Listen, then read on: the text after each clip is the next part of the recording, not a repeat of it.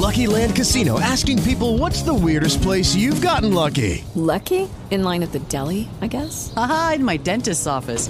More than once, actually. Do I have to say? Yes, you do. In the car before my kids' PTA meeting. Really? Yes. Excuse me, what's the weirdest place you've gotten lucky? I never win and tell. Well, there you have it. You can get lucky anywhere playing at LuckyLandSlots.com. Play for free right now. Are you feeling lucky? No purchase necessary. Void where prohibited by law. 18 plus. Terms and conditions apply. See website for details.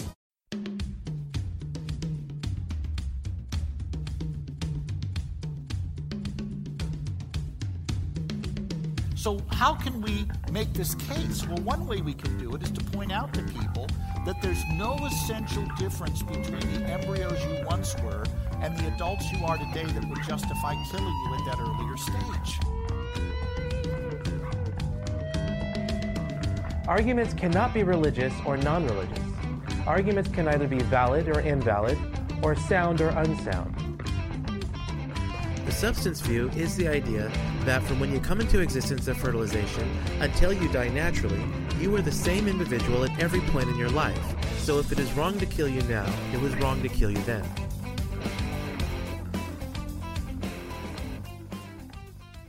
Are pro life advocates inconsistent? And does it matter if they are? Welcome to the Pro Life Thinking Podcast, a podcast that trains you how to make the pro life case effectively and persuasively. I'm your host, Clinton Wilcox, and uh, joining me is my co host, Nathan Apodaca. How's it going, Nathan? Oh, it's doing pretty well. The topic that we have for today is on pro life hypocrisy. And I'm going to go ahead and share my screen because my purpose for today is to talk about a paper that was recently published by three of my colleagues uh, and you know their friends also but nick colgrove bruce blackshaw and daniel rodger published an article in journal of medical ethics called pro-life hypocrisy why inconsistency arguments do not matter we're not going to cover the entire paper I want to cover what consistency arguments are and what their response to these kinds of arguments are I do have access to the full paper. If uh, any of our listeners would like the paper, they can email me and I'll uh, I can send them a copy of it so they, they can read the whole thing. This is not something I can really just provide a link to in the show notes. So if you want a copy of this article, you can email me at our email. And I set up an email for the Pro Life Thinking podcast. So you can email email me at prolifethinking at gmail.com and then request a copy of this paper and I'll, I'll uh, email one to you. You know, just uh, briefly speaking, just uh, again in a nutshell inconsistency arguments are arguments that because pro-life people hold a view that embryos and fetuses are persons this leads them to inconsistent behavior because their view that embryos and fetuses are persons should lead them to certain behavior but they're not engaging in this behavior and so therefore they're inconsistent with the view that they hold. So i'm, I'm just going to read a couple of the sections here and uh, nathan and i will just um, we'll, we'll discuss them real quick if there's anything more that needs to be said. So I'll start here with the introduction. It says opponents of abortion are frequently described as quote inconsistent end quote. For example, it is claimed that they, quote, care too little, end quote, about preventing spontaneous abortion. They fail to protect surplus cryopreserved embryos via embryo adoption, and they refuse to adopt unwanted children. We will call such arguments, quote, inconsistency arguments, end quote. This is because they try to show that opponents of abortion are inconsistent in some manner.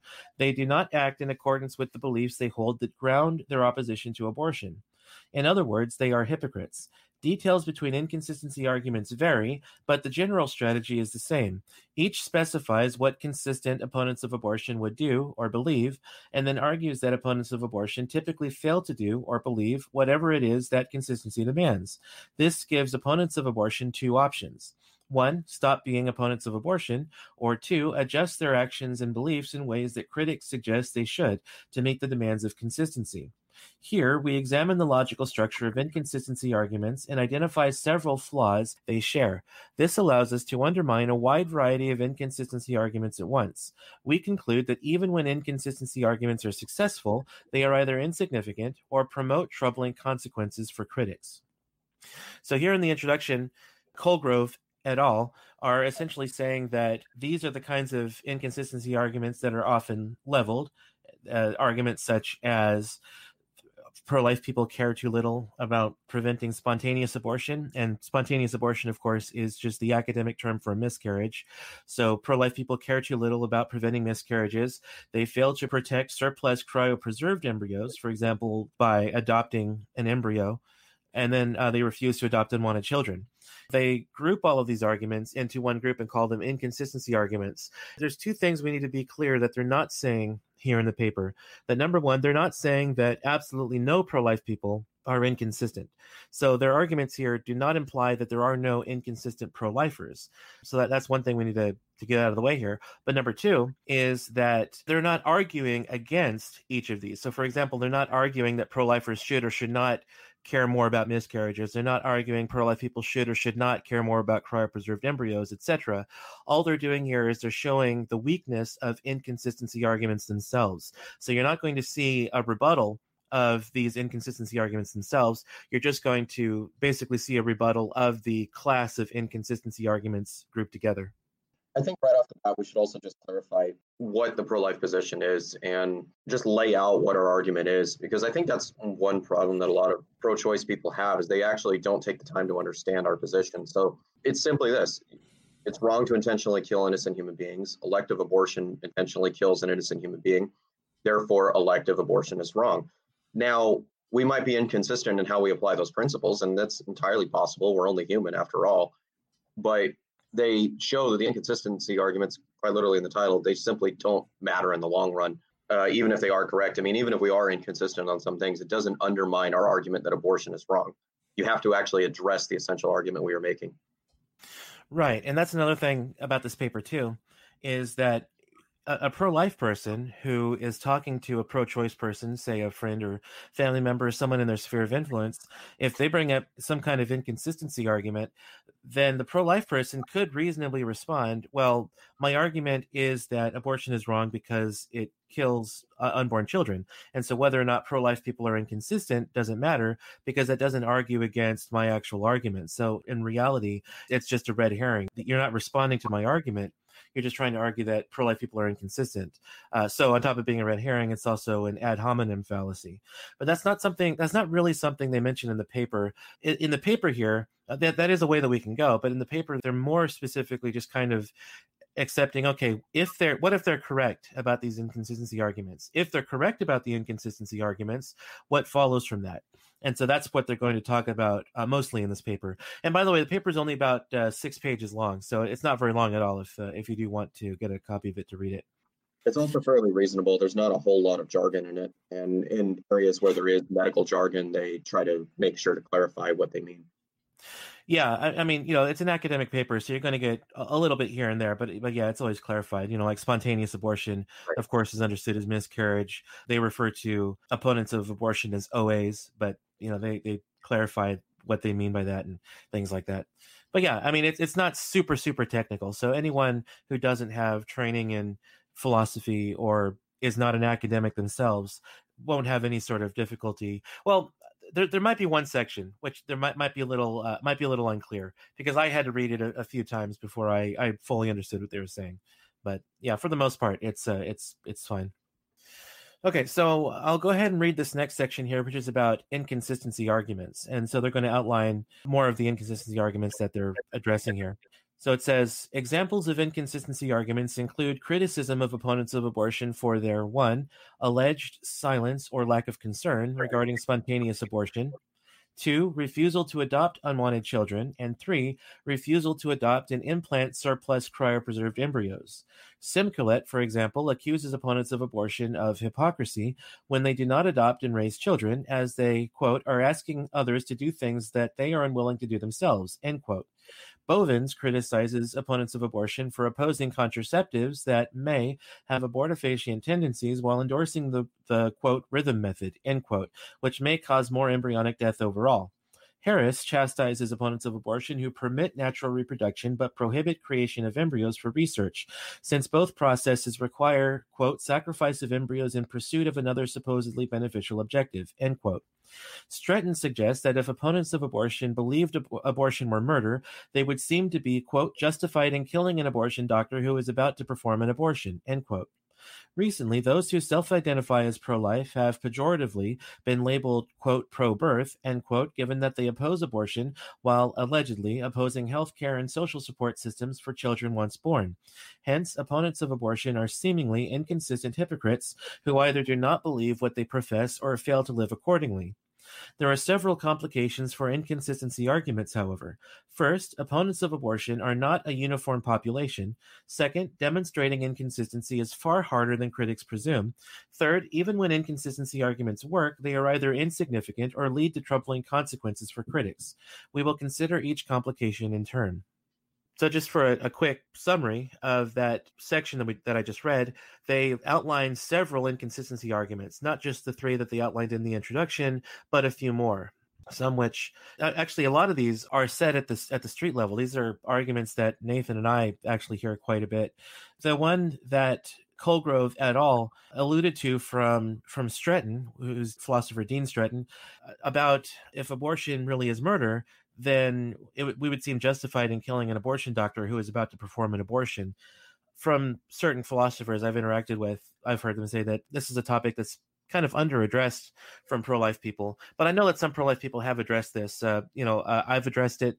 I know uh, Josh Brahm has addressed it. But inconsistency arguments tend to not be as widely addressed among pro-life advocates because really you know it's it's a red herring and it, it makes an ad hominem attack against pro-life people. And that it's trying to argue that because pro-life people are inconsistent they don't really believe what it is they say they believe. And so that's why a lot of these inconsistency arguments tend to you know not get a lot of attention among pro-life thinkers especially in books and articles written academically you know, really each of these topics could probably provide enough fodder for an episode on themselves. And so, you know, it's not really my desire to really address all of these themselves. So I just really want to just focus on each of these as a group and just talk about the arguments against them that Colgrove et al. present in this paper here my purpose for saying that is just so that you know I don't want anyone thinking that we're just kind of uh, brushing over you know each of these. We could respond to them all, but this episode might be an hour or two longer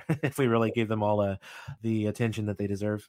Okay, so scrolling down here, the next section is diversity among opponents of abortion. And I don't really need to, to read this section. I'll just kind of summarize it. It's essentially that opponents of abortion have a diversity of views. So, you know, no opponent of abortion is merely an opponent of abortion, but they have other views which might affect the way that they behave regarding abortion. They have different reasons for being pro-life essentially. And so if, if they're going to be accused of inconsistency in terms of their priorities and or actions it requires more than mere hand waving. In other words it's not something that can just be dismissed as pro-life inconsistency but the other views that the pro-life person holds must be taken into account. For example if you're talking to a pacifist who's pro-life well a pacifist believes that violence is always wrong so if someone is a pacifist and believes it's always wrong to do violence against another human being, well, then you can't charge that pro life person with inconsistency who also believes that it's wrong to kill abortion doctors because his pacifism prevents him from being able to to kill someone in order to to effect good. So the fact that there are a diversity of views among opponents of abortion shows that inconsistency views or inconsistency arguments are inadequate against pro life people because it fails to take into consideration this diversity of views. So then another problem with this with these inconsistency arguments is what they call the other beliefs objection, and they uh, abbreviate other beliefs objection by OBO, but I'll just read it as other beliefs objection. And I'll go ahead and read this section here because uh, it's worth considering. This and uh, the next section uh, are both important. So this is the other beliefs objection. The other beliefs objection to premise one. So premise one being that were opponents of abortion consistent, they would act in some way as to be consistent with their views. So the other beliefs objection to that premise points out that our beliefs are not held in isolation. We all hold a wide variety of beliefs that influence our actions. It is overly simplistic to claim that a given belief entails acting in a specific manner. Other beliefs must be considered. So, to illustrate, consider an argument suggested by Stretton. If opponents of abortion really believed abortion were murder, they would seem to be justified in killing an abortion doctor who was about to perform an abortion. Opponents of abortion that do not kill abortion doctors caught in the act, therefore, are said to reveal that they do not really believe abortion is murder. In response, all an opponent of abortion has to do is explain that they do believe abortion is murder, but that this belief is one of many others they hold. Others may include the beliefs that any act of killing another human being is morally wrong and that utilitarianism is wrong, so killing the abortion doctor would not be justifiable, even if it prevented future killings. When we conjoin the proposition abortion is murder with propositions like any act of killing is morally wrong and utilitarianism is wrong, we will not expect individuals who accept these propositions to kill abortion doctors. Their failure to kill does not imply that they doubt that abortion is murder. Rather, other beliefs block their willingness to kill. Put differently, conjoining the belief that abortion is murder with the belief that killing is wrong and utilitarianism is wrong changes the demands of consistency. Stretton's argument is inapplicable to opponents of abortion who also believe things like 1. Killing is wrong, 2. Killing is only permissible when carried out by the justice system, and so on. In these cases, stating one's other beliefs derails Stretton's argument. More formally, the other beliefs objection states that even if some proposition A implies another, C, it may be that the conjunction of A with another proposition, B, implies that C is false. And they provide an example here to illustrate that rule of thumb they just said here. So imagine Sue believes there is a tiger in her house. We might expect her to believe she is in danger. Her failure to believe she is in danger, therefore, might lead us to question whether she really believes a tiger is present. Yet, suppose Sue explains that she believes there is a tiger present and believes that it is perfectly tame.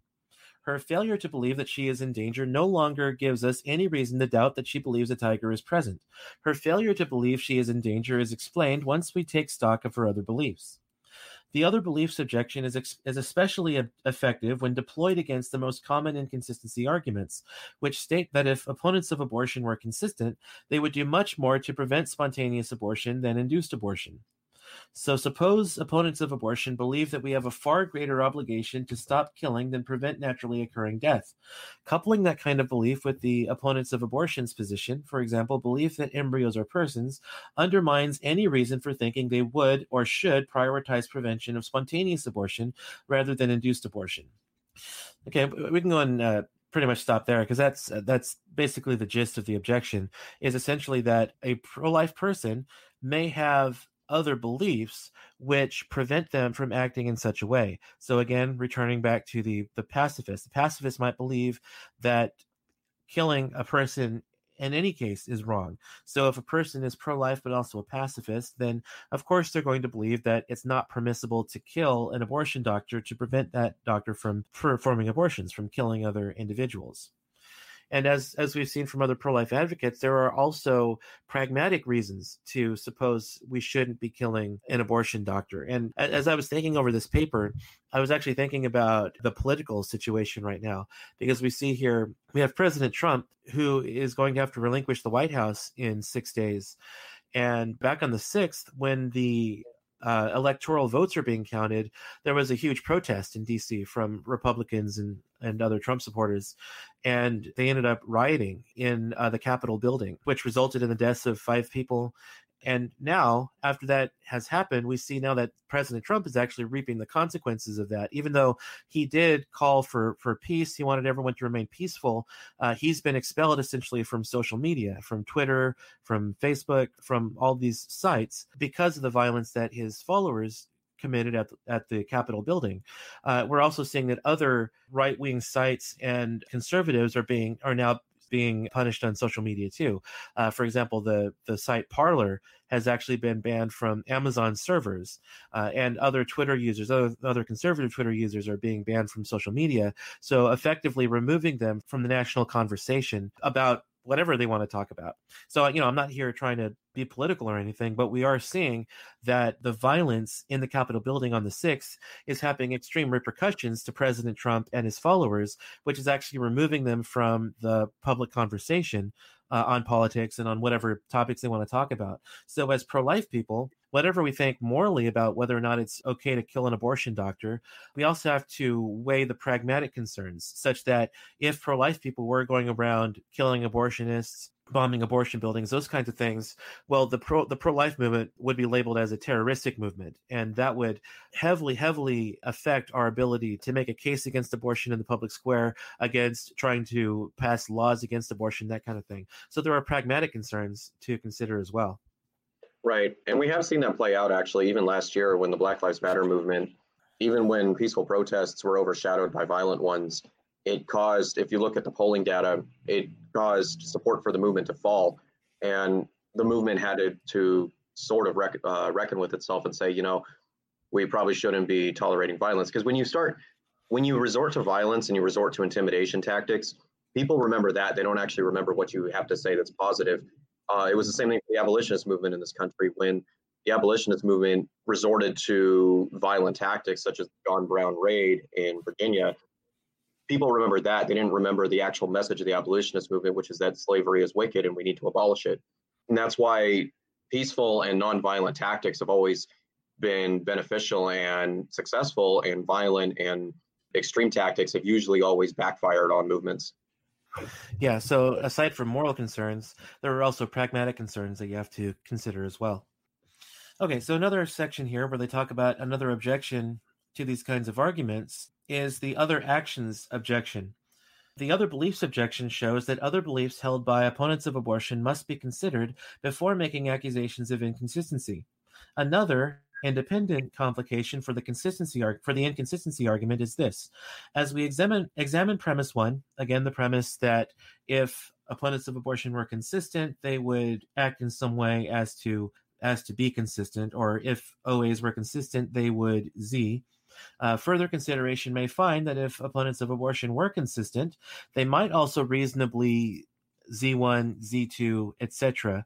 In other words, there are other actions that they might also reasonably take to be consistent with their beliefs or in other words, there are often many different options for acting on one's beliefs, and frequently finite resources and legal restrictions make available only a limited subset of those options. By comparison, consider the principle underlying the effective altruism movement do the most good one can. There are many different views on what this means and how it might be achieved. Peter Singer makes numerous suggestions, for example, living frugally, donating substantial amounts of income to effective charities, and working in organizations that pay well or have a direct impact on the needy. It may be unclear, however, which option is superior. Many considerations apply to each, and they may be highly individualistic. Some people may not have the skills or education to work in a high paying field and may be better suited to directly working in charitable organizations. General propositions like do the most good one can or all embryos have high moral value do not translate into action clearly for particular individuals given variations in skills, opportunities, and resources. Objectively evaluating options to determine the most appropriate action for a particular belief held by a specific individual seems a very difficult task. Moreover, critics are unlikely to be in possession of the same set of facts as the individuals being criticized, and so may come to different conclusions.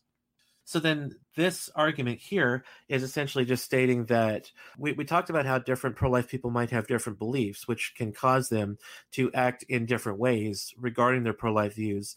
But now we see that the argument being made here is that pro life people have access to different kinds of resources. You know, one pro life person might be able to affect change in a certain field, but another pro life person might not have the resources or the, the skills or the knowledge to do that. And, you know, we, we see that in the pro life movement. We have politicians who are working to oppose abortion in the political sphere. And those of us who are not politicians don't have access to those kinds of tools for opposing abortion. Uh, then there are some who work at pregnancy resource centers and are able to give resources to pregnant women in need that way. Uh, then you have other pro life people who are rich and are able to donate to good pro life causes. You know, you have different pro life people that have different sets of resources that are able to affect change in different ways. So we can't just say that there's one size fits all argument that can make you know a pro-life person consistent. You know we, ta- we talked about embryo adoption. You know obviously not all of us are women. As much as i believe in adoption it's just not possible for me to ever uh, adopt an embryo because men can't get pregnant. So embryo adoption is not a possibility for someone like me and for someone like nathan. But i do speak out against the creation of embryos in the lab and against embryo destruction and things like that. So I'm consistent in my arguments, but obviously I just can't adopt embryos because I don't have the the proper hardware for that. One other point I would make on that is when in in the article they also touch on the argument that you know you're not adopting unwanted children or you're not adopting embryos, so you must not see them as fully human. One point, why is it for some reason this only seems to make sense when it comes to life in the womb. It would never make sense if, we applied this to life outside the womb. So nearly everybody agrees that killing two year olds is wrong. Now, somebody came along and said, well, you know, you say that killing two year olds is wrong, but you're not actively going out and adopting unwanted orphans like two year olds and three year olds. So you must be inconsistent. Well, yeah, maybe I might, even if I was inconsistent, that doesn't prove that it's okay to kill two year olds. It's the same thing here. They're ignoring the argument we're making and making a, a character attack, a ad hominem attack on us, instead of actually interacting with their argument that the unborn is a full person from time to begin to exist. And then, even like you just said, some of us were just not capable of adopting right now. I mean, I plan to adopt someday, but I can't do it right now. I'm just not at a point in my life where I would be able to. That said, somebody could point to that and say, oh, well, that shows that you're inconsistent. And I'm going, because you can't afford to raise a child, but somebody who's in an unwanted pregnancy, they can't do that either, but you oppose abortion for them. Well, there's a difference between the abortion debate's not over which children or whether or not we should all parent children. It's over whether or not we should kill unborn children. That's what we need to focus on. Even if I am inconsistent, it doesn't necessarily mean I'm wrong about that. It might just mean I haven't thought it entirely through.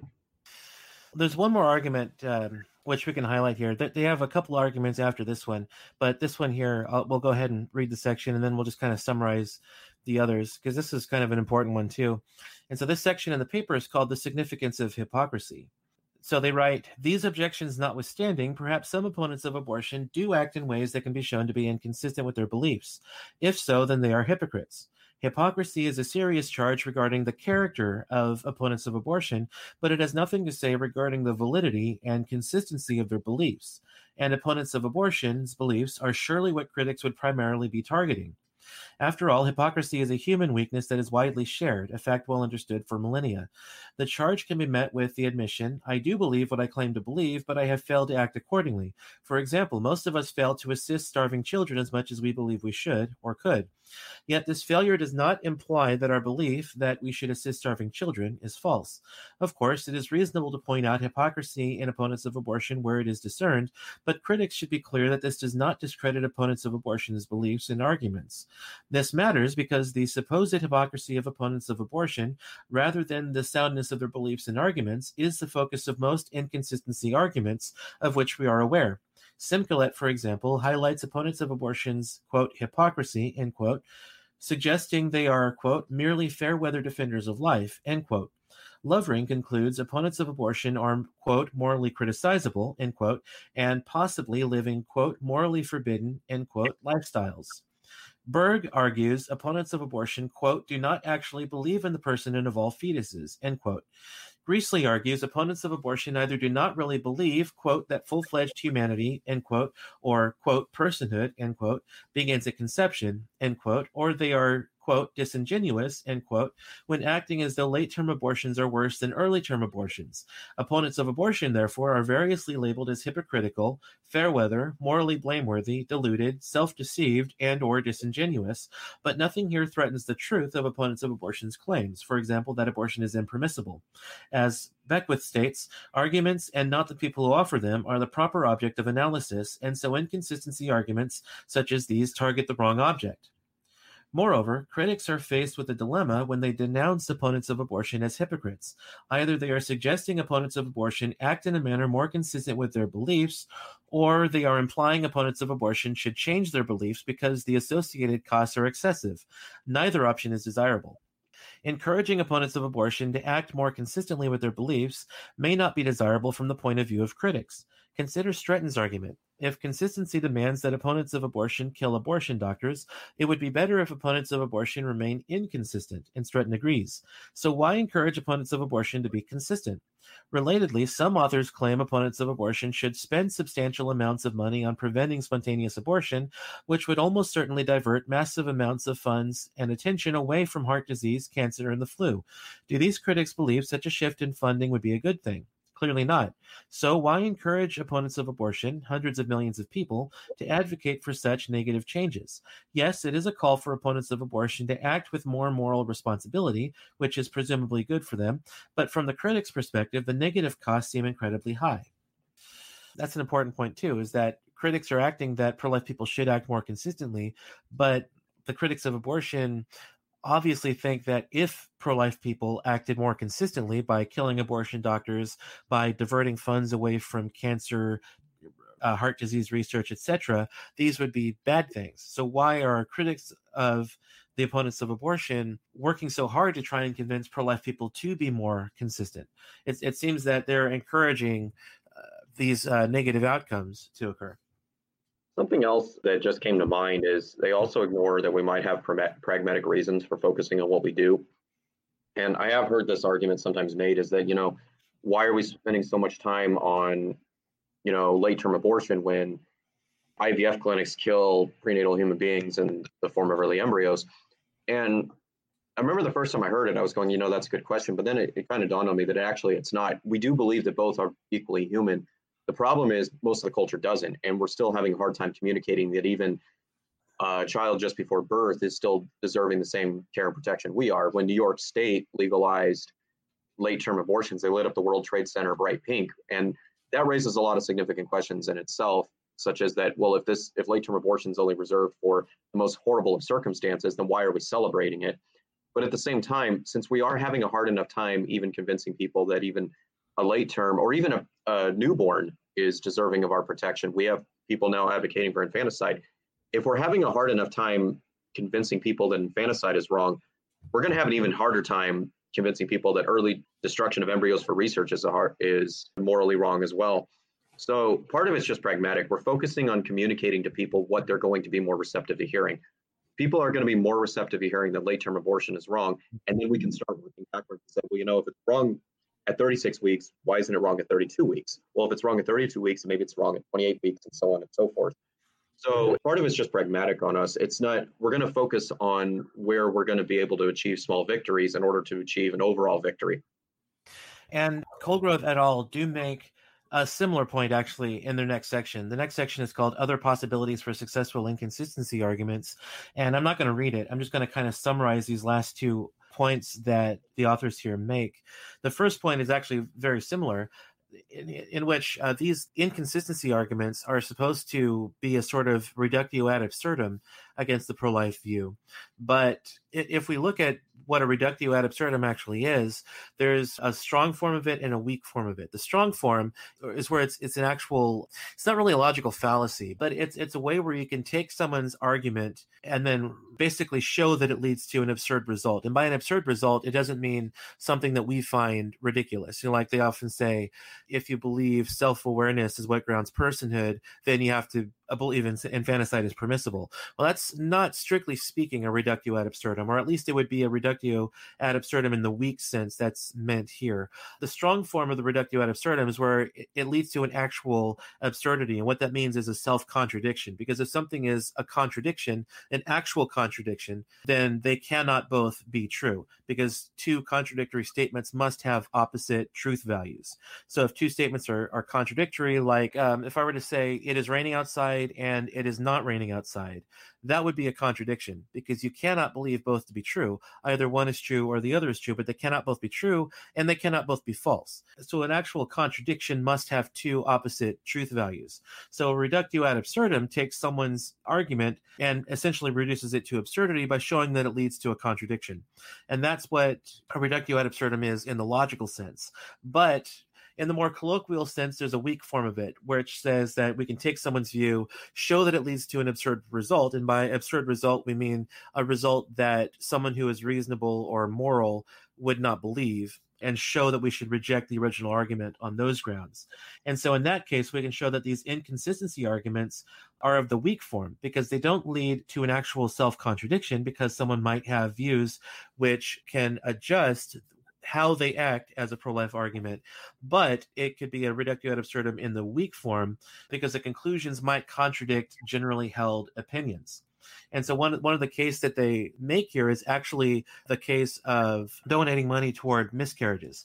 The thing is that because pro-life people see, uh, you know, they make a distinction between killing and letting die. So if you if you kill somebody, it's it's a moral crime. But if you let someone die, it's not a moral crime. Or if you let someone die when you have the capability of rescuing them, it's still not as wrong as actually murdering somebody. So pro life people often see elective abortion as as a much bigger problem than miscarriage because people die you know everyone dies naturally. Some people you know just die at different ages. And so pro-life people might see elective abortion as a much bigger problem than miscarriages. And so that's why they devote most of their time and resources toward trying to prevent abortion when they don't spend as much trying to prevent miscarriages because there's no moral crime happening by a miscarriage because it's the embryo or fetus dying naturally. So it's it's a much more pressing concern to send our our resources toward ending elective abortion there's that consideration. And then the final consideration they have is simply that as it says here in this in, in, one of these last paragraphs here that perhaps inconsistency arguments can be developed to expose opponents of abortion as having some genuinely contradictory beliefs regarding the moral status of embryos and fetuses or other beliefs relevant to abortion ethics successful inconsistency arguments of this kind would have serious implications for opponents of abortion's beliefs since opponents of abortion would have an epistemic responsibility to revise their beliefs in order to resolve the contradiction. It is important that critics advance such arguments that these kinds of contradictions are discovered. We are, however, unaware of any inconsistency arguments that successfully demonstrate contradictory beliefs on the part of opponents of abortion. So, whether we take the reductio ad absurdum in the strong sense, in which it leads to a self contradiction, or in the weak sense, in which it generates a conclusion that contradicts generally held opinions, in both cases, pro life views are not inconsistent in either of those ways. I just remembered an argument actually somebody did make that would fall into the category of a weak reductio ad absurdum. I don't remember exactly who made it. I know it's quoted in Frank Beckwith's book Defending Life because he has a response to it. Uh, there was an author one time who said that if we accept the view that an early embryo has value, then we're going to have to accept the conclusion that a woman has no more value or a woman's body is no more important than an early embryo. And first, Frank Beckwith points out, he goes, well, first, that's not what we're saying. We're saying that an adult woman has a lot of attributed value or attributed dignity, as Chris Kaczor would put it. But both that adult woman in her adult form and then also as an early embryo has intrinsic dignity, which means we shouldn't intentionally kill her. As an early embryo, she probably wouldn't have been able to compete in a beauty pageant, whereas now she might win a beauty pageant. That's an example of attributed attributed dignity, whereas intrinsic dignity would be an example of she has that value regardless of how she looks and at any stage of her life and that's why we shouldn't kill her is because she has a value that um, in virtue of what she is. So that that argument was kind of a example of i guess a weak uh, reductio where you know if you accept this view then you have to accept that women have no value in the first place which is it's nonsense actually because that's not what we're saying. What we are saying is that human beings have value in such a way that they shouldn't be in, intentionally killed. And if that view has a contradiction then they have to point out that contradiction but pointing out that we're inconsistent in our beliefs or in our attitudes on certain actions is not really enough.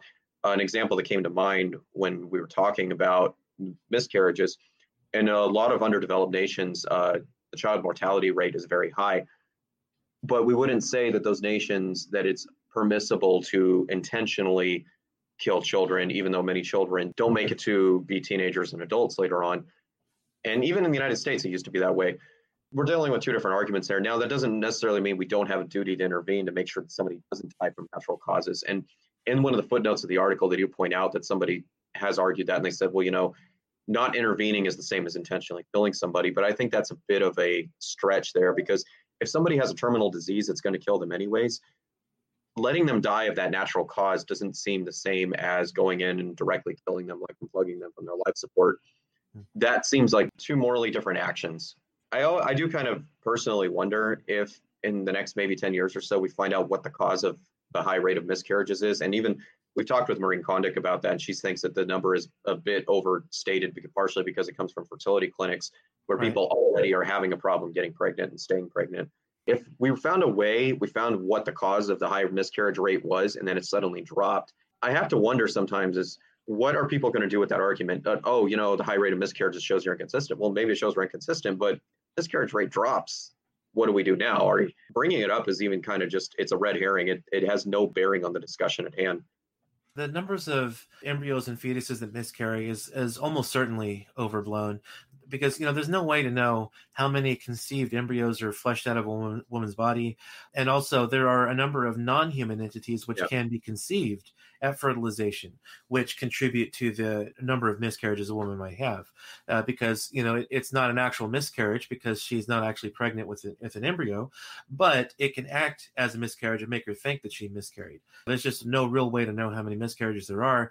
And there may be no way to prevent some miscarriages. You know, how are doctors or scientists supposed to come up with a way to prevent a miscarriage of an embryo traveling down the fallopian tube on the way to a uterus? You know, it's like there there are some miscarriages which are not likely ever to be able to be fully prevented. So, you know, we need to dedicate our, our money and our resources toward those things which we have a much better chance of preventing. You know, and on top of that, we already do a significant amount now to prevent a woman from miscarrying. You know, we we'll, we tell her, uh, you know, don't smoke and drink when you're pregnant. Don't overexert yourself. We tell her to see a doctor regularly to make sure the pregnancy is progressing. We have certain types of operations we can perform now. So, you know, th- there are things that we can do in order to help prevent miscarriages. But some types of miscarriages are not likely to ever be able to be prevented. You know, things like that need to be taken into consideration too.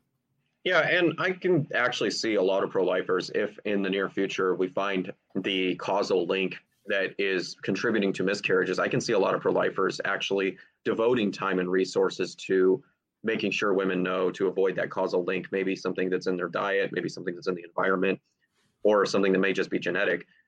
I could see a lot of pro lifers devoting a lot of time and resources if that causal link was ever, or the cause of miscarriage was ever really discovered. So I don't think it's entirely an example of inconsistency. I think it's just an, uh, an example of people trying to be wise with where their resources are going.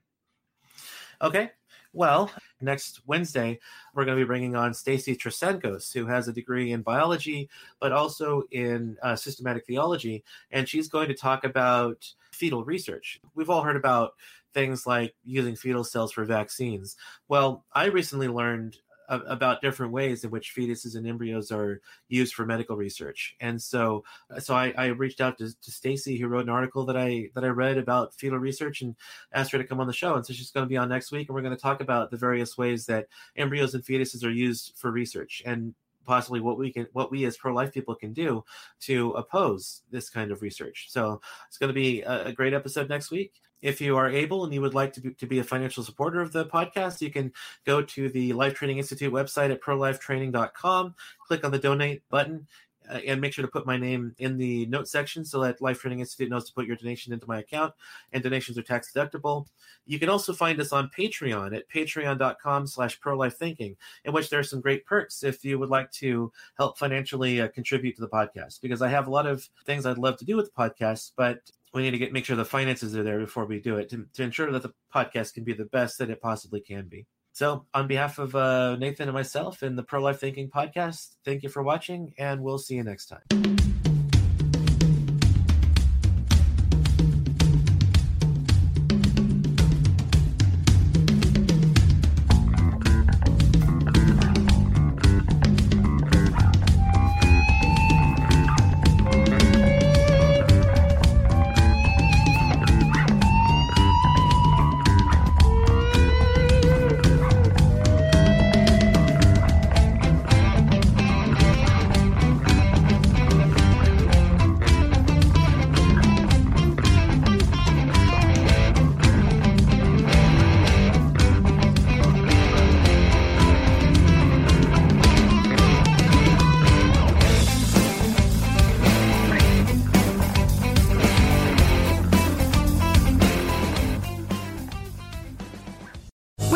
Land slots, you can get lucky just about anywhere. Dearly beloved, we are gathered here today to. Has anyone seen the bride and groom?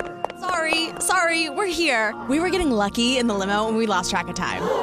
No, Lucky Land Casino, with cash prizes that add up quicker than a guest registry. In that case, I pronounce you lucky. Play for free at LuckyLandSlots.com. Daily bonuses are waiting. No purchase necessary. Void where prohibited by law. 18 plus. Terms and conditions apply. See website for details.